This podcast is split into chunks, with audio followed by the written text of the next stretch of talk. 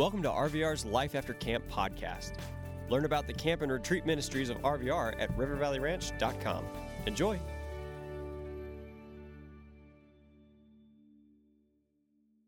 How you guys doing? Yeah. Been a good week? Yeah.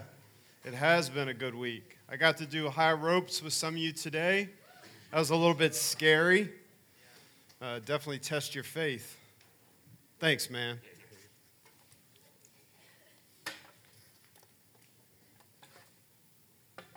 Well, I'm going to pray one more time, and then we're going to get in God's Word, and we're going to talk about living under God's control.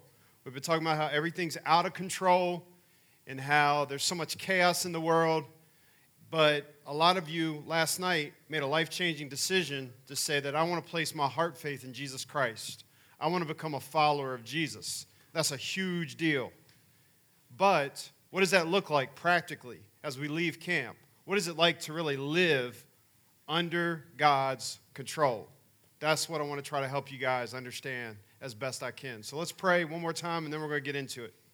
Dear Heavenly Father, thank you so much for this awesome week here at River Valley Ranch. Thank you for River Valley Ranch. Thank you for those that make this camp possible, not just all the workers, but even the supporters financially that uh, over the years have made this camp what it is. Thank you this week for visiting with us and just working in our lives. Many of us came in here with just a a lot of hurt, a lot of pain, a lot of junk, a lot of regrets from things that we've done since last summer. And God, last night we went to the cross, and that's where we find hope and healing, forgiveness and cleansing. Thank you for that, God. Continue to work tonight. Help me as I teach to be able to take your truth and help me to be able to make sense of it to these teenagers so that they can apply it to their lives. I need you, Lord, in Jesus' name. Amen. What does it look like to live life out of our own control and under God's control? What's that look like? How do we do that? That's what I want to talk to you guys about this evening. And the first passage of scripture I want to show you is one of my favorites in the whole Bible. It's Hebrews chapter 12, verses 1 and 2. Hebrews chapter 12, verses 1 and 2. It's up here on the screen. I'm going to read it to you, and then I am going to explain this to you so you get what it really means. Therefore, since we are surrounded by so great a cloud of witnesses, let us also lay aside every weight and sin which clings so closely. And let us run with endurance the race that is set before us looking to Jesus, the founder and perfecter of our faith, who for the joy that was set before him endured the cross, despising the shame, and is seated at the right hand of the throne of God. I love these verses. There's some imagery there. There's a lot of imagery in the Bible. God takes um, illustrations, image, imagery, parables, things like that to help us understand like deep spiritual truths. So picture a runner but this isn't a sprinter. This is somebody who's doing like some, you know, cross country, mountainous type hard run. Think marathon, think long distance. It's comparing that to the Christian life that we're running, but we're not running sprinting. At times in the Christian life, we don't really even feel like we're running. Those of you that have been a Christian a while, you, you know what I'm saying. You feel like you're just staggering sometimes or even crawling. You feel like you're, you're gripping like a climbing wall. But he says, like, this, he's trying to help us see that there's this imagery. It's, it's like a race, this marathon race. But if you could picture this runner that has some kind of weights on him or her, and it's holding them up. And there's things that are trying to catch them and snare them.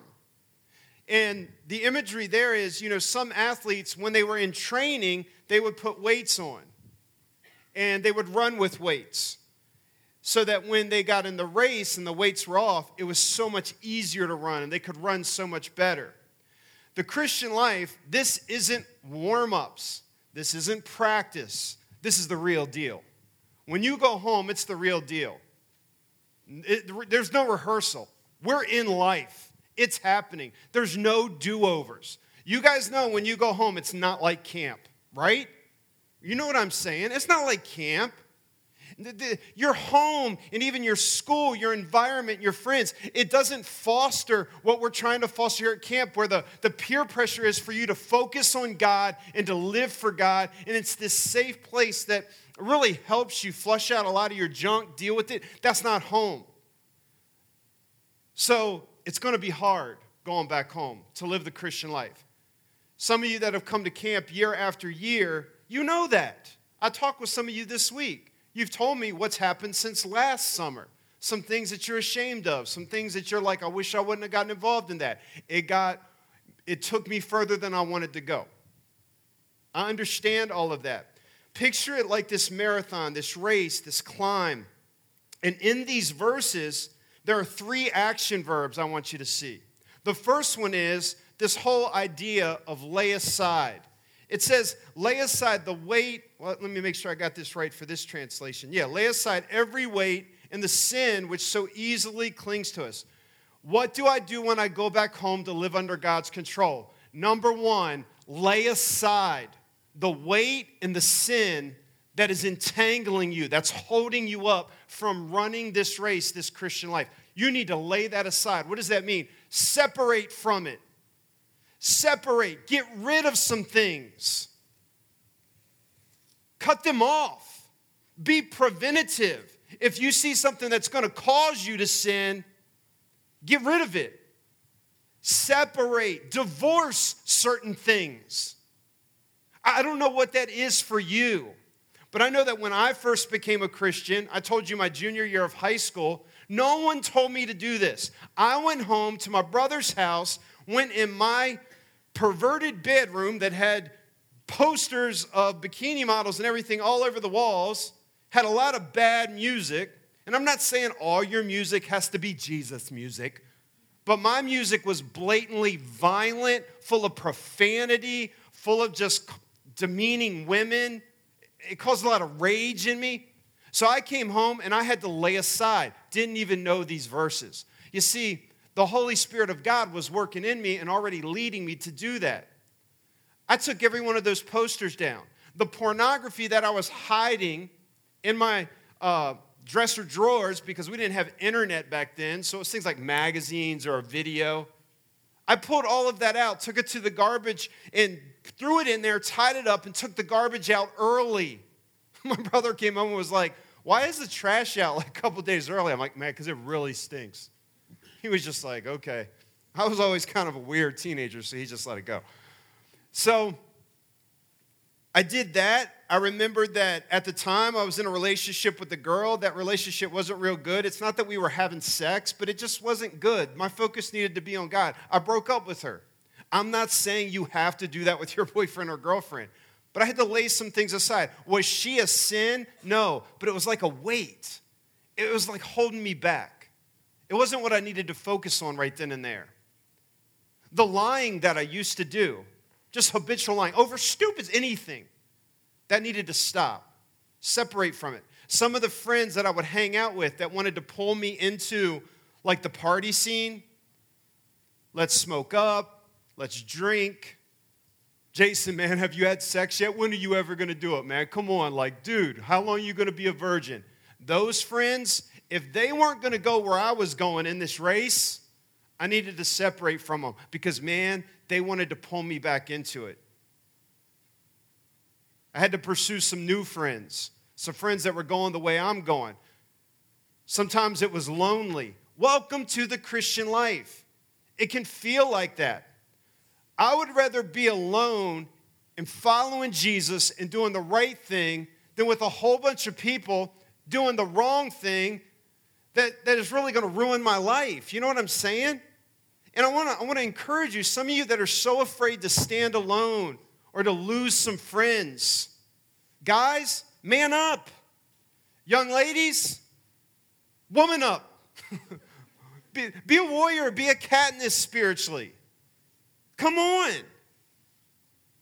Stop going with the flow. That's so easy. Yawn. Fight. It's hard. You say, man, well, people are going to think I'm weird. I'm going to lose some friends. They might not like me. But if you stick with it, they'll begin to respect you and they'll begin to come to you in time and say, Hey, could you help me?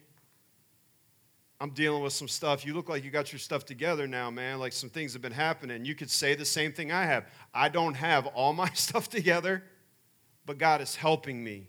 I could show you. Some of the friends that made fun of me, some of the family members that made fun of me back in 11th and 12th grade when I started making changes in my life, I've earned their respect over the last 20 to 25 years.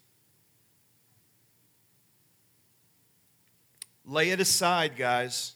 I don't know what it is for you. Let me just use an example. If, another example, if you've got weed back home, if you've got other stuff and you're stashing, you don't keep it like, well, I'm just not going to do it anymore, but I'm not throwing that away. You know how much money that is? And don't go sell it and make money on it. Burn it. Lay aside, separate, make these hard decisions. Hey, listen, you want to know what was easy? Was standing up last night in front of everybody. You want to know what's hard? Going back home and living it out and running this race. But you can do it. God is now in you, He wants to help you. It's going to be hard. There's going to be times you fall, but you can do it. Lay aside is the first action verb. The next one is run. What does that have to do with? It means take action. It has to do with taking action. Run has to do with obedience to God.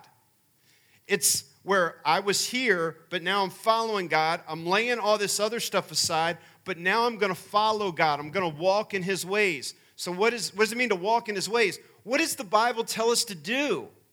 And you begin to do that. Does any Christian do it perfectly? No. You know what the main thing we need to do is? The two main commands in the Bible. Everything else falls under this. Love the Lord your God with all your heart, your mind, your strength, and love your neighbor as yourself. Sounds really simple. We can't do that without God's help. What does it mean to love God? Spend time with Him. God's a person. If you love someone, you go and spend time with them, you get to know them. How do we get to know God? Like light some candles? Uh-huh. You got to spend time in the Bible. Well, I don't understand the Bible. Well, but when you tried to read it before, you probably weren't a Christian. God wasn't living in you. Now He's living in you. And He can begin to help make sense of this book. You also need to find a good church where they actually teach the Bible and they don't just give you like pat on the back pep talks. I love a good pep talk. But you need people to teach you the Bible. Open this book, put it on the screen, teach you guys what it's saying. Hey, listen to me. The big thing I tell teenagers don't just read the Bible, study the Bible. If your parents, if you tell them, hey man, camp was really good, I need you to get me a Bible, they would probably go in cardiac arrest, first of all. But tell them, I don't need any Bible, I need a study Bible. I need a Bible with some notes to help me understand things. Two of my favorite are the MacArthur Study Bible or the ESV Study Bible. If you don't understand what you're reading, you're not going to know what to do. It's as simple as today on the high ropes course. My friend Nathan is sitting there trying to tell me what to do with this new latch system. What if I was just like, and if those of you that have been up there, you know what I'm talking about. It's click, click, this one comes out. You know, it's, it's, it's, it's a lot different than it used to be. So if I just kind of blew that off and I'm like, Nathan, man, I got it, I got it. First of all, he wouldn't have let me go. He wanted to see me do it. Put the pin in, Jason. I put the pin in. Good. Take it out. Jason, do it again. You're good. Now I know how to do it. Now what can I do? Let's walk. Let's advance. Let's go through this high ropes course. I understood. You need to understand the Bible. What the heck do I keep stepping on? It's like a Swedish fish or something. Whose is that? Don't eat it now. All right. Lay aside, run, and listen. After we lay aside, as we run, as we're trying to obey God, what are we focused on? It says, look to Jesus. What does that mean to look to Jesus? I'm going to tell you what it means. Number one, you stay focused on the person of Jesus. You find out who he is in the Gospels Matthew, Mark, Luke, and John. What's he like? What did he do? Imitate him. Focus on Jesus. Understand the person of Jesus. Don't get wrapped up in following Christianity or conservatism or I'm going to follow the Republicans. It's none of that. We follow a person who really lived around 2,000 years ago, Jesus of Nazareth, who changed the world. We've got to get through all this junk that's out there, even a lot of what's out there called Christianity, and go back and say, Who is he? Find him. How did he treat people? Study it out. Look at the things that upset him. Look at the things that did not upset him, the people that did not, that did horrible sins that he constantly showed love and grace to. That's what it means to look to Jesus. It also means you can't keep your eyes focused on man. You can't think that some spiritual leader or pastor or mentor or mom and dad are going to be absolutely perfect and never let you down in some ways. They are. They are. They should be a good example, but no one's going to be perfect. You're going to find out stuff about everyone as you get to know them. We don't, we're not, we're not following, we're not followers of a priest or a pastor or really even of our mom or our dad. We're followers of Jesus. So that when others let us down, we can look to the one who'll never let us down. Do you know how many spiritual leaders have let me down? I've lost count.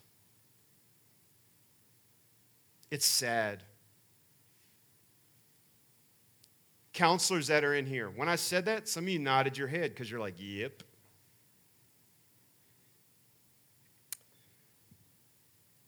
So we're laying aside, we're running, we're looking to Jesus. And also, what it means to look to Jesus is not just look to him, but look to where he's at. It actually tells us where he's at. Look to Jesus, the founder and perfecter of our faith, who for the joy that was set before him, he endured the cross, despising the shame, and he's seated at the right hand of the throne of God. What does that have to do with? The same thing it has to do with in Colossians 3, verses 1 and 2. Keep your focus and your mindset not on this world, but on where Jesus is. Hey, guys, if, we're, if you're really a Christian, we're going to heaven. We don't get wrapped up and caught up in this world. This is not our focus. I see so many people, even Christians, that are so focused about this life and trying to put away some big fat retirement for when they turn 65 and some of them are so messed up physically at 65, they can't even enjoy the big fat retirement. I'm not against retirement, but guys, this isn't home. We're going somewhere, we're just passing through. And this is what it means when it says, therefore, since we are surrounded by so great a cloud of witnesses. What witnesses is it talking about? All those believers that have lived before us. The chapter before this talks about them, Hebrews 11. It starts bringing them up. Guys like Abraham, Sarah, you can go on and on. People through the Old Testament. Rahab, she's a woman. Esther, she's a woman. It's not just the guys. These great saints of the past, guess what? They didn't have an easy life, but they had a genuine faith in Jesus. By the way, how do you know if somebody has a genuine faith in Jesus? Because that faith will always produce obedience. Some of you say, man, how do I really know if I am a Christian? Look at your life.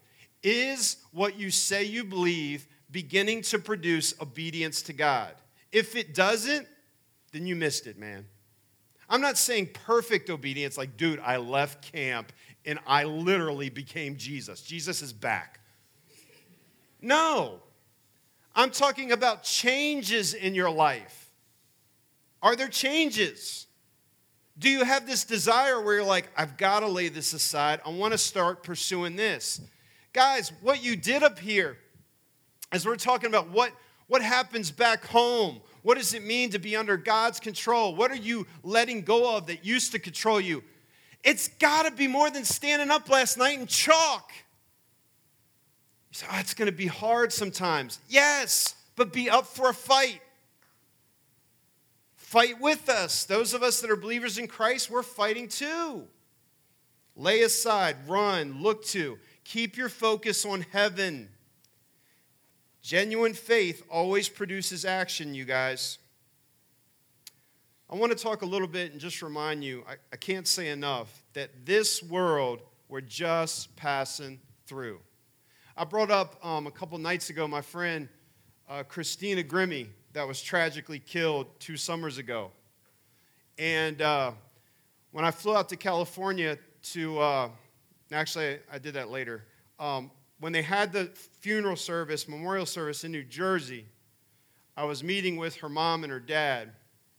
And her mom came to me and she wanted to talk. She knew that I was Christina's youth pastor. She knew that even as Christina graduated and went on with her career, that her and I kept in touch. There was some text messaging going back and forth as she was pursuing her music career. And her mom came to me and she goes, Jason, she was weeping. She's like, Do you really think my daughter, my daughter's in heaven? And I said, Yes, I do. And she's like, you tell me why you say that. I said, Because I believe your daughter had a genuine faith in Jesus. Because I saw your daughter striving to obey Jesus. What she said she had on the inside, she was really trying to live it out. Do you know some of her text message to me were things like, Pastor Jason, I don't feel like I'm going the right way sometimes. I'm struggling with this. And I won't tell you what she said she was struggling with. That's between her and I. I wouldn't tell her parents. She had some doubts, some fears. I will tell you this she had a common fear. Jason, do you think I could lose my salvation? I said, Well, the Bible doesn't teach that. The Bible teaches that once a person is really saved, that they're secure in God's hands, John chapter 10. It also says in Romans chapter 8 that nothing will ever separate you from the love of God in Christ Jesus our Lord. And I would share those verses with her. And I would say, Christina, just the fact that that bothers you, that that's a concern of yours, that you're like, Jason, give me verses. I need to look this up. These are good things that I see that show someone is living in you. The fact that you told me some struggles that you don't want to have in your life. She told me she was concerned about conforming to the, the, the, the flow of the, uh, the music scene out there. I, I can't think of the word I'm looking for, but just that conformity to what they wanted be the sexy young lady. Dress, show more skin. Do this. Sing about these things, and your song will go from here on the charts to here. And she said, Jason, I don't want to be that. I said, then don't. She says, but I feel the pressure, you know. I saw a girl that was fighting to obey Jesus, that was running the race, laying aside things, look into Jesus. She had struggles. When I got out to her house in California this past year, because we went back for a one year inaugural event, big fundraiser, I was talking to her dad. I was at his house and I said, Hey, Bud, can you get me Christina's Bible, her personal Bible? And he said, Absolutely. And he went and he got it.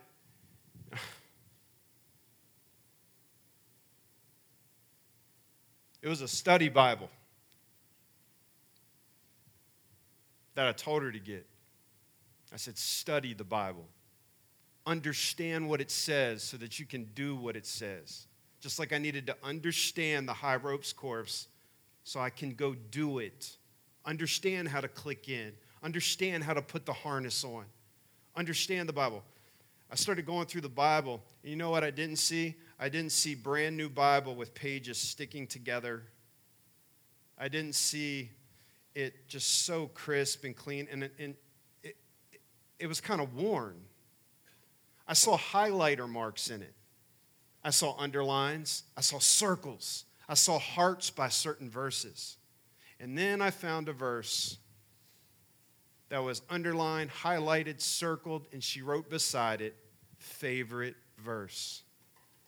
It's a verse where Jesus said, All you who are weary and heavy laden, who have a lot of burdens on you, a lot of stuff you're dealing with, come to me. I'll give you rest.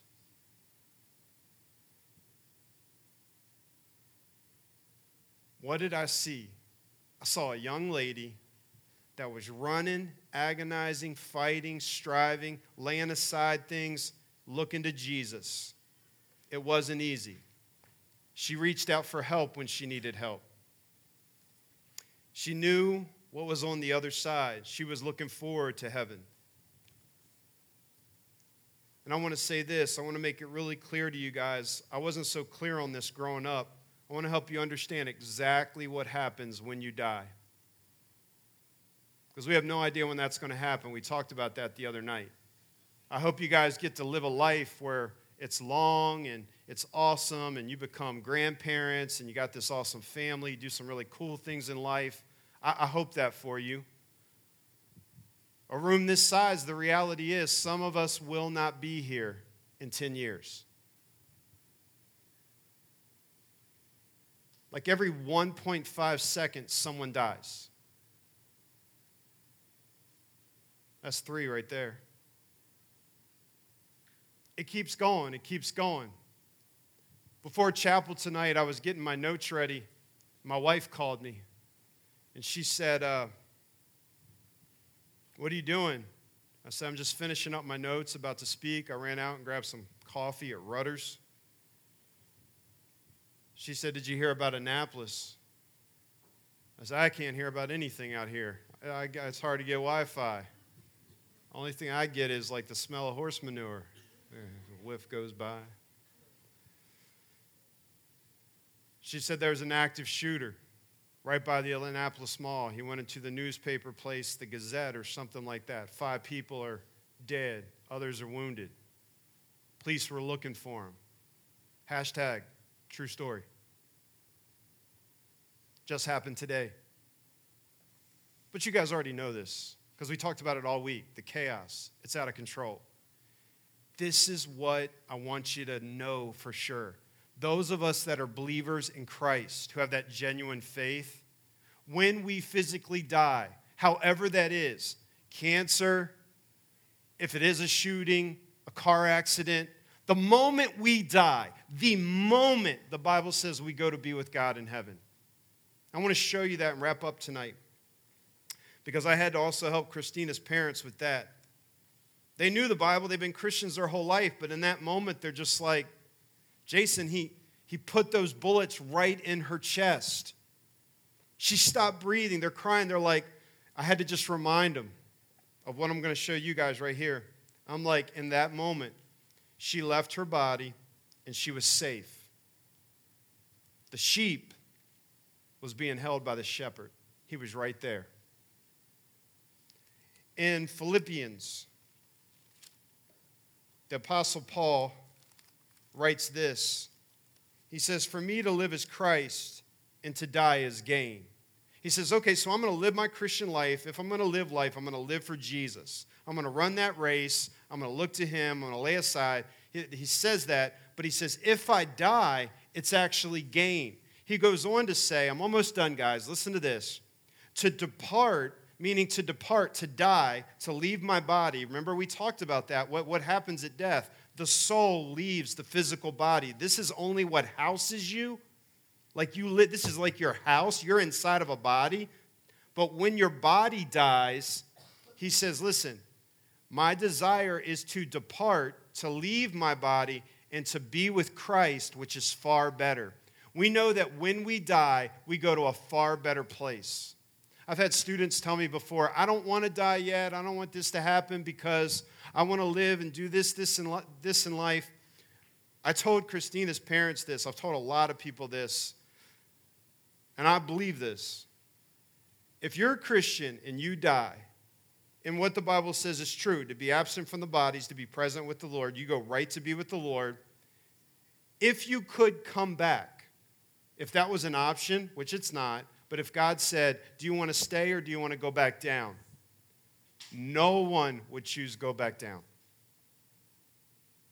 It's that good. Some of you got this idea of heaven that you got off TV or I don't know what, that we're just like sitting on a stool in heaven in a white robe and we have to play a harp like forever. And you go to like take a water break and God's like, hey, no, get back at it. You're lucky you're not burning. Come on. That's not heaven. Where, where's that come from? That's not in the Bible. And you don't grow wings. You don't turn into an angel. They're a totally separate creature. You're human. You're going to see angels, you're going to be around angels. But when you go to heaven, listen, this is a verse I came across a couple years ago, man, and I loved it.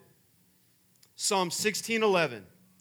In his presence, in God's presence, to die and be in his presence, Psalm 16:11 says, there is fullness of joy and there's pleasures forevermore. You've only had a taste of joy in this life. You had some of it this week. All you got's a drop. Heaven is the ocean of joy. Some of you got some pleasure. You felt some things. You laughed. You giggled. I watched you guys. I love seeing it. I miss being a teenager sometimes. You guys are crazy sometimes. I, am like, yeah. You've only got a drop of pleasure. See, this is what God says, and God doesn't lie. In His presence, there's fullness of joy, there's pleasures forevermore. To live is Christ, to die is gain. If I depart and leave this body, Paul says it's far better. Why am I bringing this up to you guys? Because living under God's control, running this race, it's going to be hard, but you got to keep looking to Jesus, which also means you're looking to heaven, the next life. This is the only hell you're ever going to go to as a Christian. I have to tell myself that all the time. When it hurts and I don't like it here, and I don't like what my body's doing to me physically with sickness, with the disease in me, this is your hell, Jason. You never go to hell. This is your hell. So suck it the heck up. Keep running the race. Heaven is waiting. I hope this encourages you guys. I hope it motivates you. We're going to sing a song and we're going to worship God together. And then when we're done, I just want to show you guys a few things that will help you uh, to keep in contact with me after camp if you would like to do that. But right now, we just need to worship God because all this amazing stuff we're talking about, He did it for us. So stand up or come up front, do whatever. Let's worship.